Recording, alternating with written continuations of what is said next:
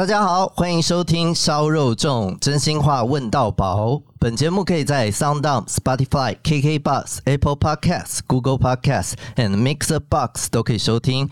我是节目主持人 Sky。今天呢，节目邀请到我们台湾民众党的发言人杨宝珍。Hi Sky 好，我是民众党的发言人杨宝珍。大家这个听众朋友们，大家好。那很多人呢，其实也都叫我宝宝。其实宝宝这个绰号，是很小的时候，就是可能读书那种很幼稚园啊、国中的时候，人家在叫我宝宝。但后来就一段时间没有人叫我宝宝。但后来我进入政治圈之后，大家又开始叫我宝宝，我也不知道为什么。可是，可是我们查到的昵称。不是宝宝哎，那之前是什么？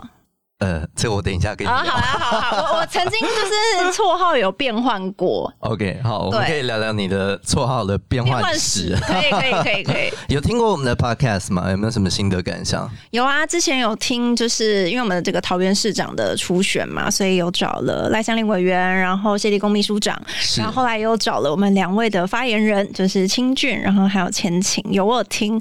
那我觉得当中大家可能会对于桃园市长初选可能会。就是要有一些兴趣，是，所以当时很听了一下，就会发现到其实两位都有很多的理念，然后想要在桃园去实现。所以我觉得这是大家现在也期待看到所谓的第三势力是不是真的可以带来不一样的一些改变？是，了解。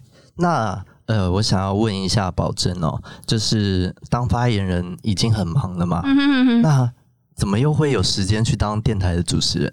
其实这也是一个。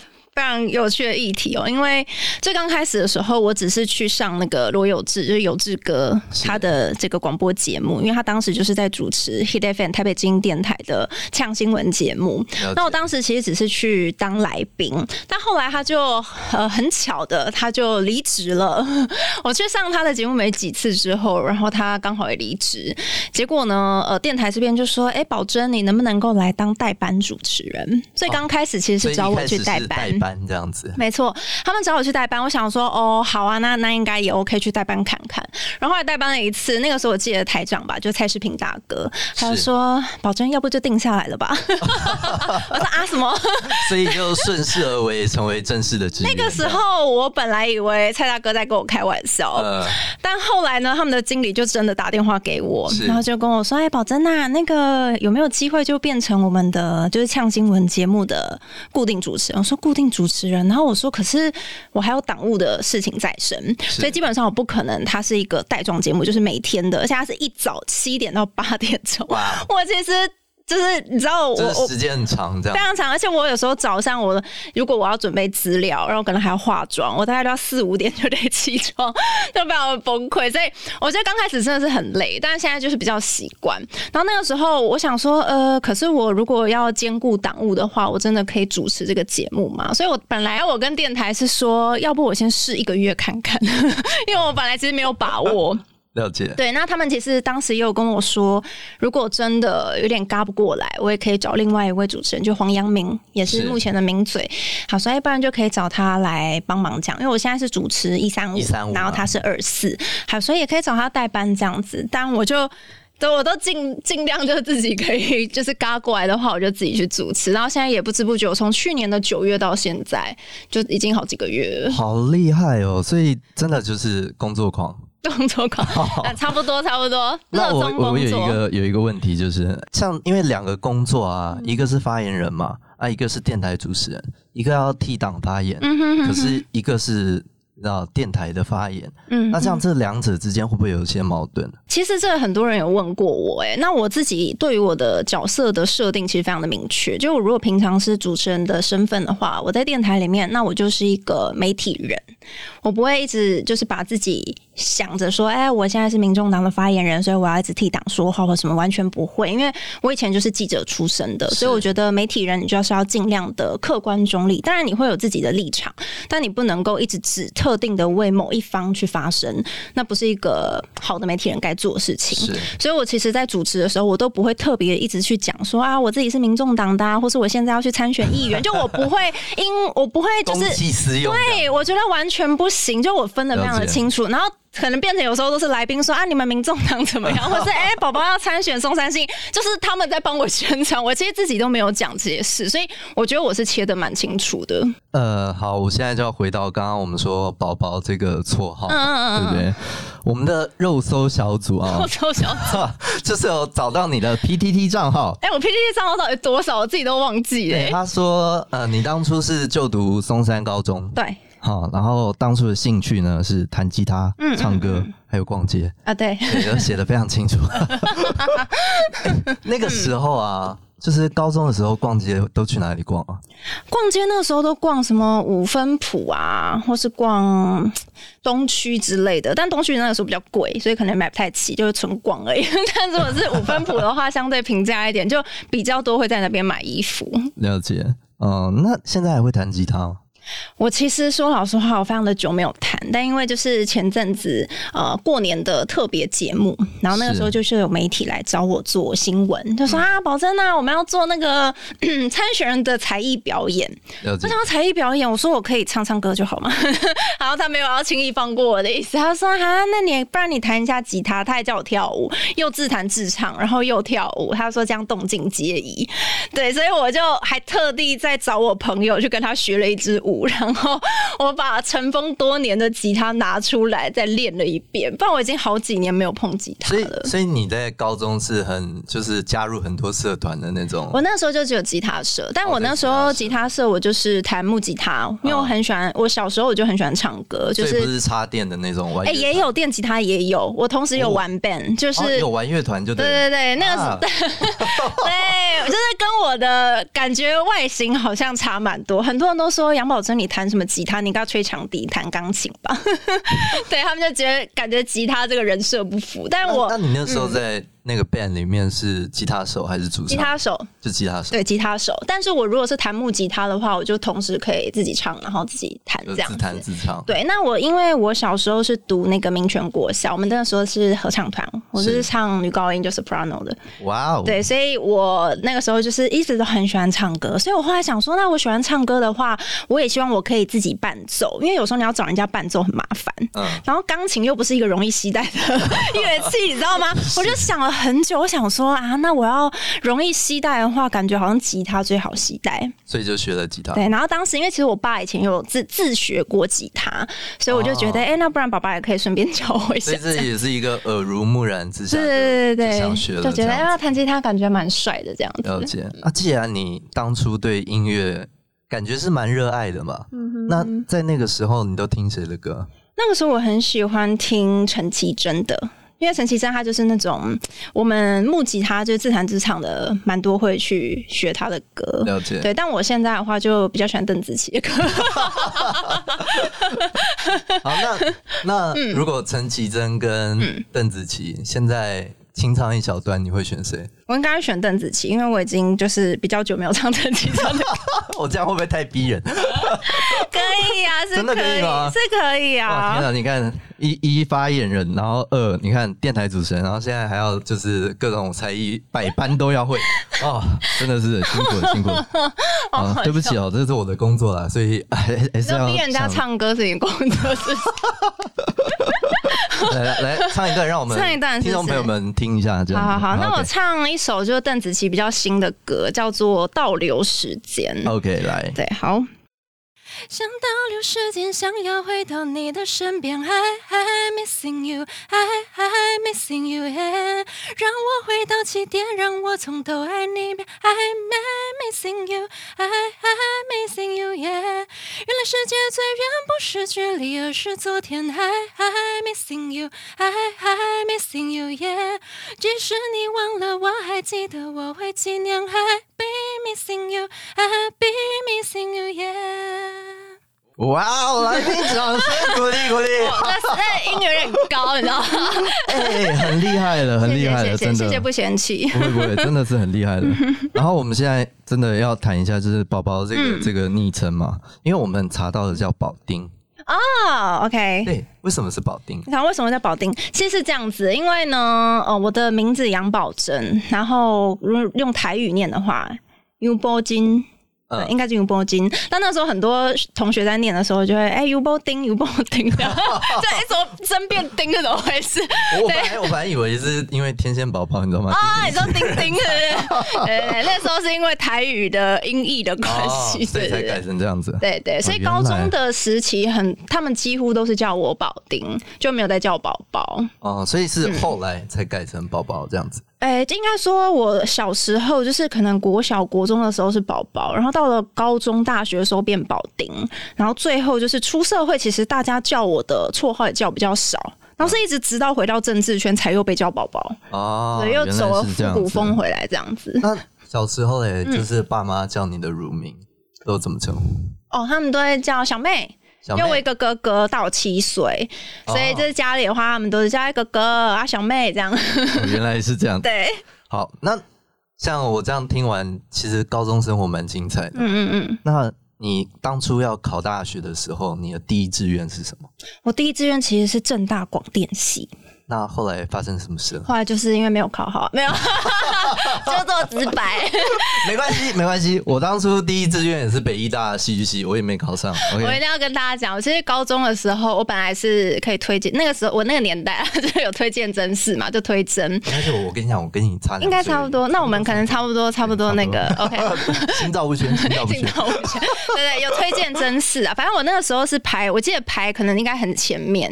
就我如果学测考得好的话，我就可以顺利的推甄上正大广电，但我学测就没考好，所以呢，后来我想说，哎，好吧，那只好考自考，哎，自考还是没有考太别太好，这样，对，我就勾不到边嘛，我还是进不了正大广电。那我想要上正大广电的原因，是因为我小时候就是蛮向往主播的那个形象。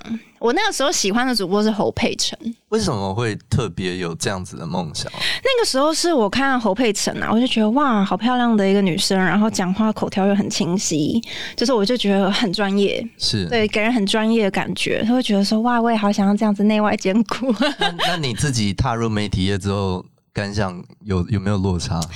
我后来其实发现一件事情，因为我最刚开始我是先在《金周刊》，那时候是平面的嘛，写平面的记者。但是后来我是到非凡新闻台，然后就变成是电视记者，然后后来是主持人。我其实，在非凡新闻台没有当过主播，我是只有主持过节目。是。那因为其实当时那个节目，它的主持它还是有前面有读稿机，嗯，对。所以它不是完全的那种，就是比较自由发挥的那种主持节目。所以我那时候看了读稿机的时候，我就发现到，哎、我好像没有那么习惯用读稿机。因为我发现我好像是比较喜欢，对，我觉得我不太喜欢被局限，你知道吗？就是我觉得我好像被陷在一个框架里。我不是说我不是说主播这个工作不好，而是说我觉得每个人他可能有适合的那个职业。就我觉得我好像是比较喜欢自由发挥的那种，所以我就觉得那可能主持人又更适合我。原来是这个样子。嗯、那你后来啊，选了正大欧语系嘛？对。那正大欧语系在当时的时空是很新的一个科系，非常新。对。那怎么会想学那个科系呢？就就是那个成绩刚好到那。是这样吗？没有，我跟你讲，认真的，我必须老实讲，oh、因为我那个时候只考考考完之后，呃，我记得好像。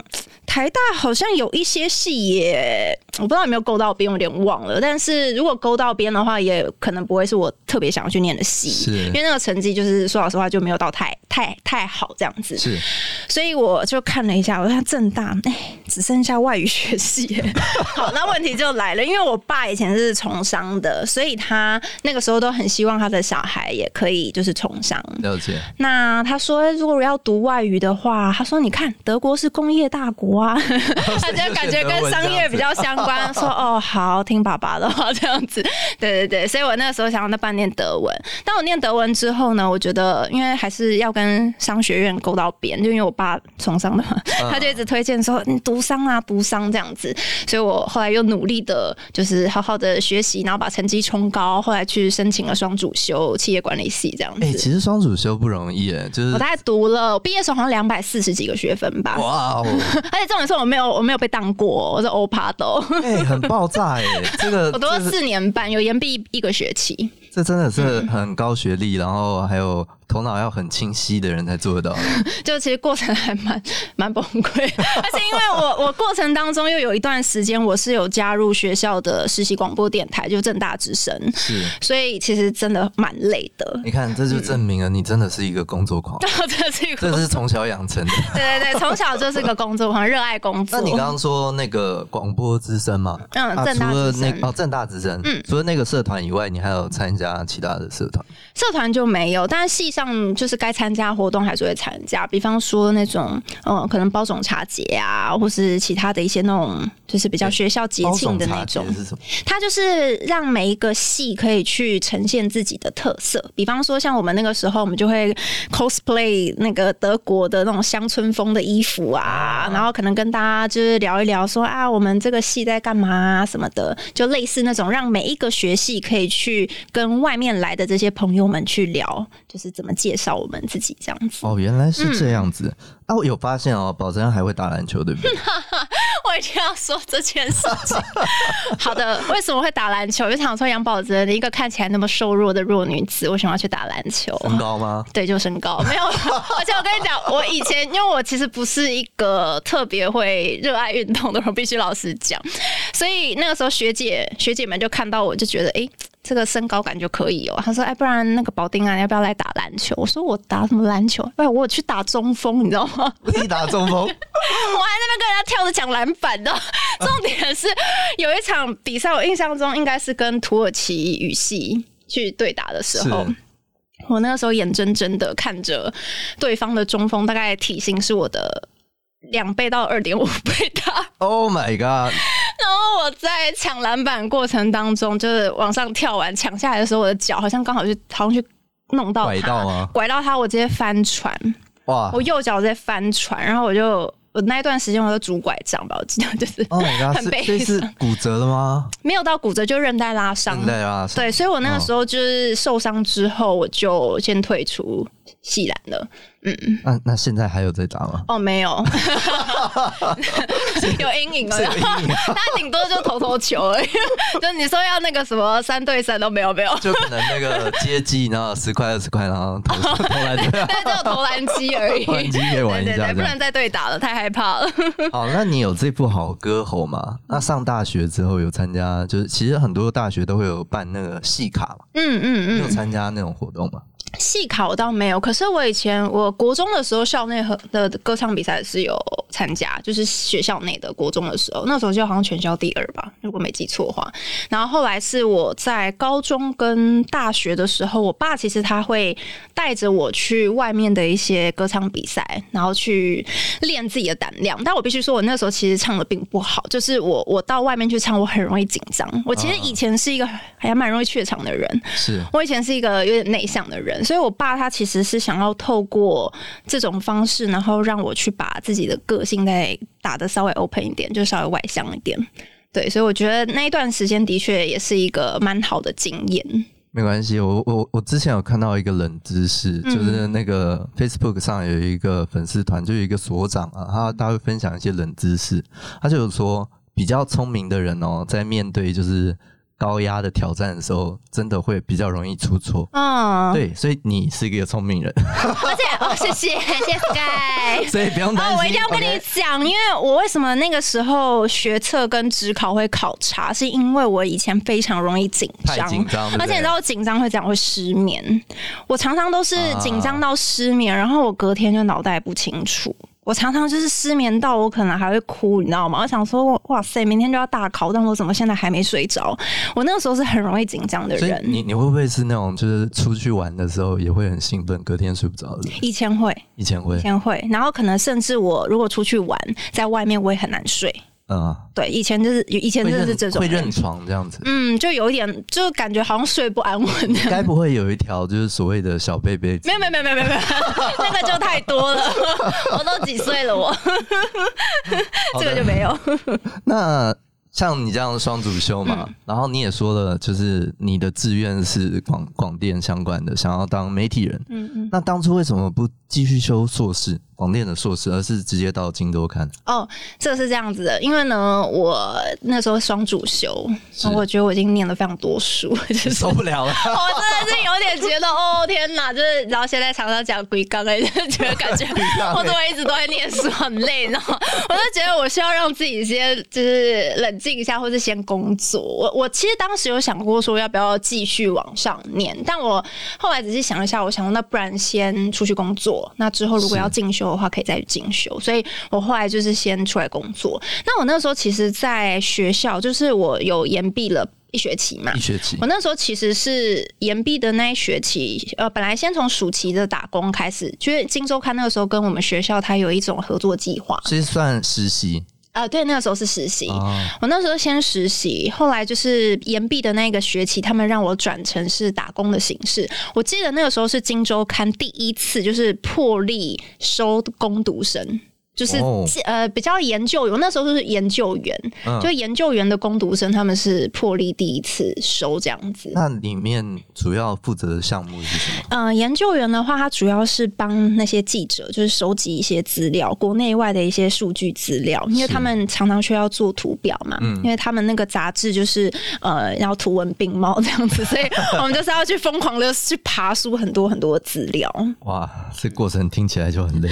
对，但我后来就是。是研究员做一段时间，后来转正职之后，我也就是变成记者，就在转记者这样。嗯，那有没有在金周刊的时候，有让你觉得印象很深刻啊，或是呃，你真的到现在都还没有忘记的新闻？那个时候是呃，我是跑基金的，我那时候主跑基金。嗯，对。那跑基金的时候，其实他很常会要去面对一些基金经理人。就是一些那些公司，那当时呢，就是有国外来的基金经理人，我要用英文采访他。我那时候刚，我那个时候其实好像转记者没有到太久。等一下，你德语强吗？啊，你英文强吗？英文其实也还行，我多一，我记得好像八八百六吧。就是有银色证书，对对对，银色证书就是没有到金色，但就还有银色这样子，就还是可以，还行还行，对。但是我一定要讲，因为财经的那些很多专业术语，所以我我那时候听到我有这个任务的时候，其实我蛮挫。说老实话，我一直很担心，说我如果当下在采访对方的时候，我听不懂他说的话，我该怎么办？那后来的确有一个方式，就是因为我现场有录音嘛。对，那那个时候好像也没有什么翻译的 app，对不对？对啊，啊那个时候就等于说也没有太多的那种工具，就可能没有到那么智慧的工具，所以我那时候想说，那不然我先录音下来，我当然现场能够听多少先是多少，但如果是真的听不清楚的，我就回去再赶快放那个音档出来听，赶快听这样子。对啊，我就要确定他到底讲的是什么，所以我后来完成那个就是文章的时候，其实我觉得还蛮有成就感的。是一个专题嘛，那个他就是算那种呃普通。的那种一篇的新闻这样子，啊、对，就是杂志内的一篇的新闻。了解，嗯，因为你后来镜周刊完之后就去非凡工作嘛，嗯，嗯当时非凡有一个科技看非凡的节目，对，对不对？那你刚刚也说你本来是报基金嘛？那科技开非凡是科技相关的东西，嗯，那你在准备起来会不会很辛苦啊？就是因为换跑道了。其实我那个时候刚进去非凡的时候是当记者，然后那个科技看非凡的节目是到比较呃，我待到后期的时候他开的一个节目。我那个时候其实本来想说进非凡，我还是跑财经线好，因为我就觉得我以前在金周刊跑的都是那种财经金融相关，我觉得就是直接这样就是很顺的过去，顺顺的，顺顺的嘛。我就觉得我就一样的，就是继续培养这些相关专业就好了。但我后来进去的时候，他们长官就跟我说：“跑真哪，你要不要考虑跑科技线？”我说：“科科技，因为你知道一个女生其实对三 C 就是 很不了解，是，所以我那个时候也很挫，就是想说科技。”但是他们那个时候找我去跑科技线的一个原因，是因为呃，他们可能对我的外形觉得哎、欸、还还不错这样子。那因为科技线的记者常常要去做 stand，就是他常常要去，比方说展示一些手机啊，或是一些三 C 产品啊，然后在镜头前发表会之类的。对对对，你在那个新闻的镜头前，你就要去展示这些三 C 产品，然后告诉你的观众朋友要怎么去使用它啊什么的，就是要做 demo。所以他们就说，哎，那我觉得你很适合去做这件事情，所以我就。被丢去科技线的。哎，十之八九，真的真的非常不如意。就是他有说想要财经就财经，对对对。那那你在做科技这个时候，呃，你介绍过你有没有印象很深刻的产品？其实我觉得比较多的应该都是可能去做一些 demo，然后那个时候也有出外面出差。我记得我那个时候出差好像是去中国大陆的苏州那边，嗯，然后去参加那种科技展。对，你在科技展里面，你就要去。找到说，哎、欸，我要去采访哪一些厂商，然后它有什么特点？就你要很快的去把整个场馆去熟悉，然后知道说我今天要给观众朋友什么样子的一个主题。就我觉得他，我觉得其实在外面出差，它也是一种磨练。了解，这是一个新的挑战。对啊，哇，那其实这样子听起来，你记者、主播、主持人，你全部都接触过了。嗯，对，主播其实比较相对比较没有认真讲的话，主播比较没有。可是我其实之前在正大之声就在学校的时候，其实他就是一连串的培养，就是包括记者也好，然后主播也好，还有呃节目的制作人跟主持人，其实都有做过，都有稍微，对对对，都有都有到了，有练习到这样子。嗯嗯嗯。那呃，你觉得这三个工作有什么差别？这三个工作什么差别哦？其实我觉得它性质差异蛮大，但我觉得当记者其实是一件。很多人可能会觉得说什么小时候不读书，长大当记者。我记得青军那天是不是有讲？对，我觉得我很没有办法接受这句话，我也必须要替呃广大的记者朋友来平反这句话。是，其实很多的记者，我觉得他都有他的素质嘛，然后也是有他对于新闻的一个理想抱负。但其实很多时候，呃，毕竟电视台不是你开的，就是你进到那个，对，对你进到那个体系之后，你难免可能。可能会需要稍微跟着呃那家媒体，他的你要讲意识形态怪怪，就是比较跟着他们的一些论调那个方向去走。但是我觉得很多的记者其实都还是很认真，就是会想要去挖掘真相，然后想要去把呃事情真正它的来龙去脉去解释给观众看。所以我觉得其实记者朋友很辛苦。我那个时候其实一天，我那时候我记得是上一下二，就是一整天要做三则新闻，所以其实它是非常赶的过程。你就是一直不断的在采访，然后回到公司之后就开始写稿、过音，就是一连串，然后就是鬼刚刚对，所以这一整天下来就非常的忙碌。对啊，其实上礼拜听清军讲就知道，其实如果真的要做好记者的工作的话，其实真的非常不容易。而且我那个时候去电视台，我还碰到了一个难。关，我以前声音可能不是这样子。我其实当时刚进去电视台的时候，我大概有一个月的时间，我一直在练发音。哦，就是我一直在练习声腔语韵。对，就是他新闻其实呈现出去的那个音调，其实跟你平常讲话可能会不太一样。嗯，所以我那时候一直练，我那时候一直练。我想说，为什么长官不给我过关，我都要去找别人帮我过音新闻？其实那是一个让人压力非常大的事情，因为所有的人都在赶自己的新闻，你的新闻可能被排在非常前面的时段，你还要等人家帮你过音，你知道那其实压力非常的大。所以我就觉得，为什么我还不能过音？我那一阵子我是每天。晚上我也很感谢当时的摄影大哥，他就陪我晚上，然后在那个过音间就一直不断的练习，一直练习。我练到就是我没有公车回家，就是练到超级晚的。这那一个月的时间，我都一直在练习。天哪，那宝珍真的是一个很勇于挑战的人。工作狂。等一下，你的头发有没有白的地方？哎，我其实是有白发，你知道吗？已经有白发了，是不是？要染头发了。已经已经太超了，对，超到这种程度。可是我们有调查到，其实宝珍就是本来是政治冷感的一个人呢、欸。对，那为什么会想要投身政治这个工作啊？我以前真的很讨厌政治。对，所以 why？嗯，why？嗯，其实政治是这样子哦。我我认真讲的话，其实跟我的宗教信仰的转变是有关系。我以前是民间信仰，但是后来我就是呃变成基督徒。那我觉得我是有。感觉到神的一个呼召，我必须这样讲。所以我觉得神给我的感动，叫我去从政。那我其实当时就想说，我为什么要去从政？我觉得其实。神他是这样子，他说神爱世人，他说其实我们同样也是要去多爱别人，然后不是只去关心自己的事情，你要去更多的去关心别人，然后去帮助别人。所以我就想说，那的确你可能做政治的话，你对社会公共议题你会比较多的参与，然后你可能有更多的力量能够去影响这个社会。所以我才觉得说，那其实年轻人从政也是一个，其实我也蛮鼓励年轻人从政的。然后，当然，民众党也是一个比较可以让年轻人去闯荡的一个地方。就他非常给年轻人空间，然后非常鼓励年轻人来从政。所以我当时我也觉得柯批他做事很认真。所以我就后来就是自己投履历，然后到民众党。我当时是说我要选立委，到底有多疯？其实，而且碧如姐那个时候还是面试官之一，她就觉得我很妙，然后想说哪里来这自投罗网的小白兔？直接越直接想越级打怪，对对对，超级闹，因为我是完全的政治素人，我我所有的什么亲戚朋友啊、家人都没有相关的背景，所以他那时候就觉得很奇怪。怪这个女的呢怪怪的，闹了。那那这样子的状况下，会不会一开始就是参与政治相关的议题的时候，会很、呃陌生啊，或是不熟悉？因为毕竟没有相关的背景。嗯，那要怎么样去准备这些东西？其实的确，刚开始的时候，呃，有些人也会质疑嘛，想说这女的是不是来蹭的？来蹭的，OK，这是真的，就是因为可能有些人他看你觉得你长得也还不错，然后但是你又没有相关的背景，到底来干嘛？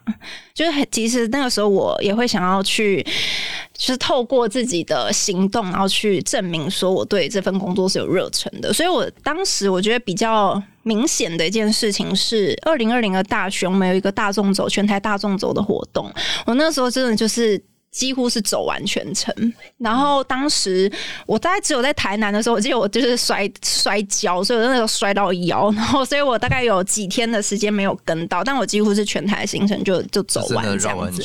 对，所以那个时候是让呃我们的党的支持者，然后柯市长那些支持者就更认识我，就觉得说，哎，这个女生好像跟原本想象的不太一样，就是看起来好像瘦瘦弱弱的，但是她还蛮有毅力的。就是当时他们会就是对我可能会有一些改观。了解，那是什么契机下，就是成为了民众党的发言人？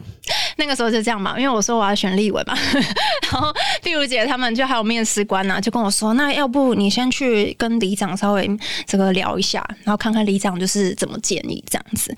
然后聊的时候，其实里长们就对我也都还不错。我那时候很好笑，我 就我就进去里长办公室说，那个立入立后挖起民众党哎这样子，我就直接说我是民众党，但其实我那时候也还不是，因为我那时候就只是还在面试的过程当中嘛。然后但就是面试官就想说，你先去告诉他们。说啊，你如果是民众党想要出来参选，有什么建议？所以我就直接进去说，我民众党，我连名片都没有。我进去说我是民众党，他们也都相信我。真的也是很大胆的，很好笑。对，我觉得还蛮有趣。那后来是呃，，Bill 姐，然后跟面试官们就觉得说，就是你完全没有从政的经验，然后也是非常的素。还是要不我们现在发言人有在扩编，因为当时是两个，他现在想要扩编在更多人，就变四个。他说：“那要不你要先来当发言人？”对，所以就因为他们觉得我有媒体的相关经验，所以可能会适合这。对，他们就会觉得刚开始起步，或许这个发言人的身份会更适合你。了解。那现在也好像有一个奇怪的现象，就是呃，除了演艺圈以外嘛，然后媒体人啊，或是政治人物，嗯，都是。会被放大检视外貌，嗯嗯，就是好像长得帅啊，长得漂亮，就像你刚刚讲的，就是呃，大家都会看你外貌，嗯，对。那这个这个状况，你觉得是好是坏？其实这件事情我也蛮习惯的，因为以前在学生的时候啊，呃，其实当然，比方说，好，你自己的成绩假设还不错的情况之下，然后但还是会有一些人就会讲说，啊，长得漂亮真好。那我想说，这跟成绩好有什么关系？就是你知道，就人家都会一直觉得说，哦，你就是外貌红利，所以你才可以做到其他的这些事情。那我就想说，这些关联性到底是什么？就是，但我就也蛮习惯，就是人家会这样子讲，但我觉得就把自己分内该做的事情做好，然后去证明你的实力，我觉得这样就够了。了解，那我就比较好奇了。那你这一路以来听起来真的都是超级拼命的，嗯哦。那这个身材是怎么维持？我一点，因为我我不知道，好，也许是超到很瘦，嗯，我不知道。可是你是有在运动吗？还是说有有，有吃什么东西保维持或什么？事情是这样子，我觉得我应该是有遗传，因为我我妈她就是她在我这个年纪的时候，应可能比我还要更瘦。哦，所以是对我应该是遗传到我妈，因为我妈现在也六十几，但是她都还是那种五十出头公斤，就是也是这辈子从来没有胖过。我大概最重好像到五三五四。你这一集播出，人家会讨厌你，外星被很多人讨厌啦。啊，网军出征不是一天到晚吗？对，没差这几个，对，习惯了，习惯了。但但因为我一百七十二公分嘛，所以其实像我 BMI 就非常低，就是。然后因为现在又刚好这个在跑行程跑比较多，就感觉好像有这个越来越瘦。我常常就是。那些可能以前的一些这种支持者啊，然后看到说：“宝珍，你怎么看起来越来越瘦啊？越跑越瘦，没有体力去参选啊？”倒还好，但是就真的会越跑越瘦。Oh my god！你真的因为有时候吃饭时间对吃饭时间可能会比较不不固定啊。身边有没有什么负责可以喂食你的人？常常都你知道，因为那一个工作狂，就觉得我一定要先把事情做完再吃。有时候会变成这样，但我还是会尽量提醒自己要吃饭，三餐要正常。嗯，哦、了解。那宝珍小时候是在民生社区长大的，对。那民生社区对你而言是一个怎么样的地方？民生社区它非常的清幽。然后非常适合居住，它里面的整个生活环境非常的完善。那当时它就可以自成一格，就是自成一个小世界，然后一个小商圈这样子，在里面你你住的方住的舒适，然后同时有很多很多的店家，你不用太多的跑到社区外，可能要去购物或什么的。它里面就是任何的你想得到的一些这种店家啊，都是有的，各种类型的店家都有，所以它其实就是一个非常适合居住的地方。可是同时又很安静。了解，嗯，这样子听起来你就是一个资深的台北人，嗯，哦，对，我就是在那边出生长大的，好，真台北人，我的身份证字号开头是 A，OK，那我要问一个比较残酷一点的问题了，嗯、你要认真回答哦。好，那既然是资深的台北人，嗯，那对于市长的表现，零到一百，你打几分？哦，对市长的表现吗？不能够，不能够，你知道放水哦，不能放水。那 Sky 你觉得有几分呢？哎、欸，我不好说。呃，这个问题是我先问的哦。我觉得这个其实由我们自己来评，我觉得不是那么客观呐。对，我觉得由我们自己党内的人评，其实不客观。不客观。这这个其实是要交给外部的人去评会比较好。好，那那我们不要评分好了。嗯、那你有没有觉得台北的市政有没有什么地方可以再改善加强的？嗯哼哼，你说加强的部分的话，其实，嗯，我现在可能比较听到的这个长辈哦，他比较针对一千五有一些意见啊，就是发放那个重阳敬老金这件事情。因为说真的，我在地方上面走，我真的很多长辈都说，为什么不发一千五给我？我说乌啊，你有可以 B 卡不？B 卡就有一千五呢。他说哦，乌啦乌啦，还金红边啦呢。就是你要去跟他讲，然后甚至你要跟。他讲说：“你说莫，嘿，姐姐你爱看哦，啊，你看你那个一整年度哦，那个鉴保费啊，也是市政府帮你缴的呢。然后还有你可以打肺炎链球菌的疫苗啊，你知道这些加一加，比一千五是十几倍哎。他听一听，会觉得哎。”好像是有道理哈，就是它不一定是要一次性的发放，它其实是把更多的这些老人福利的这些预算，然后可能用到，比方说它有一些这种呃老人的这种养育中心啊，是就是一些照顾中心啊等等的，它其实是把它用不同的形式展现出来，然后真的可以去陪这些长辈们，就是慢慢的好好的变老。我觉得这会比一次性的发放，其实它会更加的有意义，然后走得也更长远。了解。那这样子听起来像资深台北人嘛，然后也对台北有所了解。嗯，那呃，有听说你要选松山跟信义的议员吗？对。那我们来聊聊松山跟信义有没有哪些你呃别人不知道，嗯你知道的一些好玩的地方，或者是私藏的爱店。私藏爱店就吃的嘛？都可以，都可以，任何的地方。就是说呃，像我们都知道，呃，像信义商圈嘛，五分埔啊，这些我们都知道。那有没有什么是真的大家都不知道，好玩或好吃或是什么的？那我要把店名讲出来吗？可以啊。哦，真的吗？直接把口沫就对了。搞不好大家就会去那边找。好，那因为我我觉得我既然在民生社区出生长大，那我可以跟大家就是介绍，我真的从小可能吃到大的店。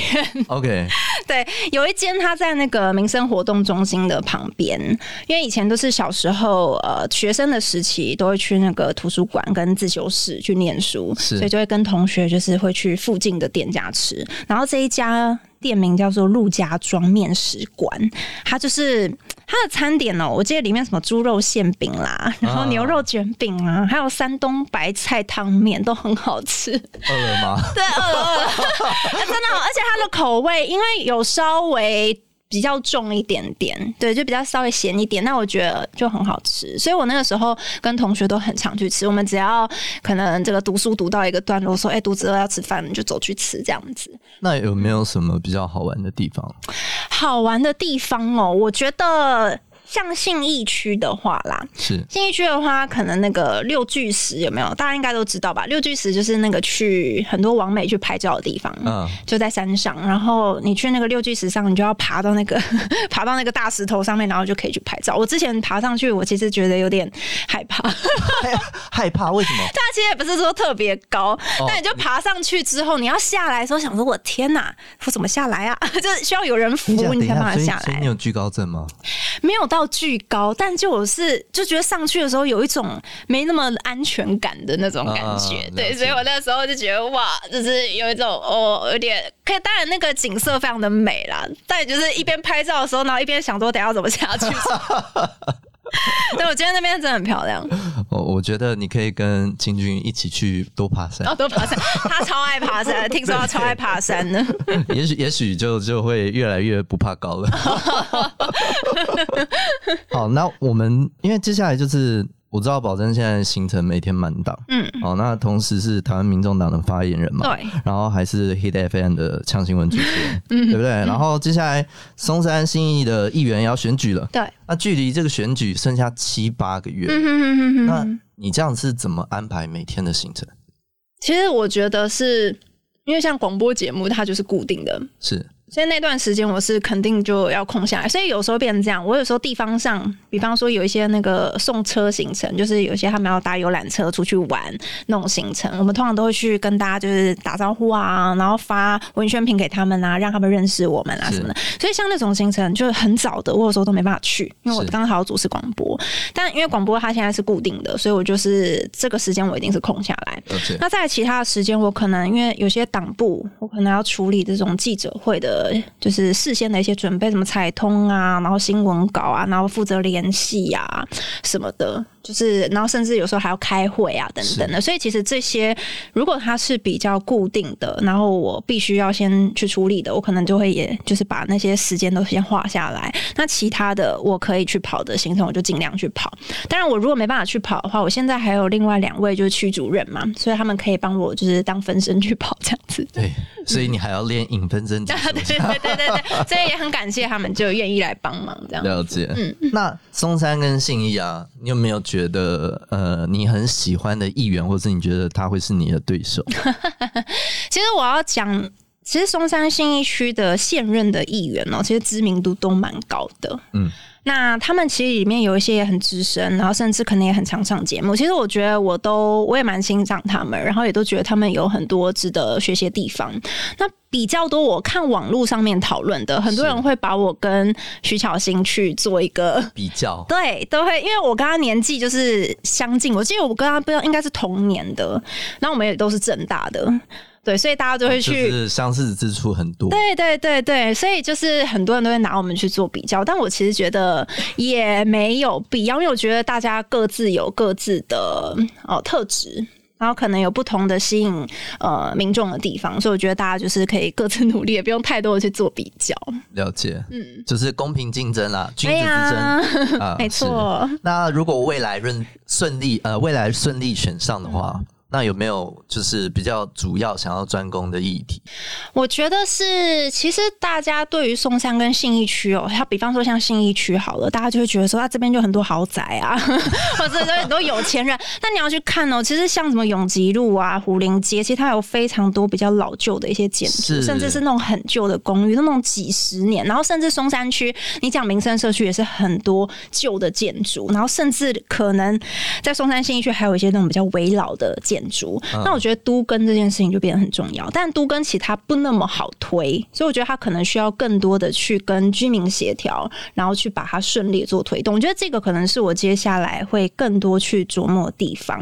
然后再来就是它可能有一些闲置空间，看可不可以把它转换成就是那种托育中心，或是可能银发族就是长辈的活动的据点。哦、对，我觉得这也很重要，因为其实有蛮多的里长有提出这样子的一个想法。那我觉得需求，对，我觉得其实蛮好，因为说老实话，呃，松山跟信义区其实它的那个高龄化的现象也非常的明显。那你可能发现有些年轻人可能也都不住在那边了。是，我在我在路上走，其实大多可能都是看到比较稍微长长辈一点的这个我们的居民哦，所以我觉得。当中的这种三明治族群，就是可能像我们这种三，假设三四十岁的这一辈，他可能上有老，下有小。是。那如果你可以让他有更多的一些托育中心，或是长辈的活动中心，可以去做选择的话，其实对于这一个三明治的族群来说，他也会得到一些帮助。了解。对，然后再来的话，还有像松山区，像民生社区好了，大家非常重视绿地跟公园。就是一定觉得哇，我环境要很清幽，然后环境很美，然后我要把公园可能做一些改造，或是做一些什么环境美化，什么河滨公园呐、防火巷啊，我可以去做美化等等的。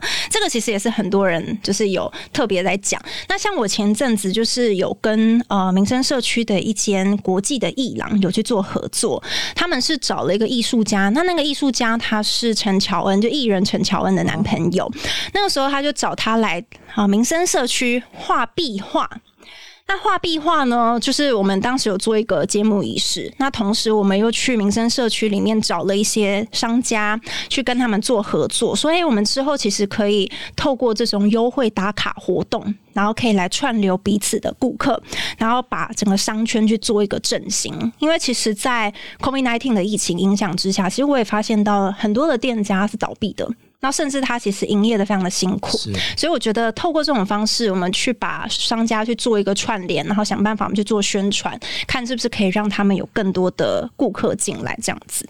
好的，听众朋友们呢，都可以持续追踪我们台湾民众党的发言人杨宝珍哦。也谢谢宝珍今天来到我们的 podcast，谢谢 Sky，谢谢各位听众朋友。喜欢我们的听众朋友呢，都可以在各大平台上持续关注收听呢。烧肉粽不是传统的政论节目哦，没有加油添醋，只有来宾满满的真心话。谢谢收听到最后，我是主持人 Sky，下次见喽，拜拜，拜拜。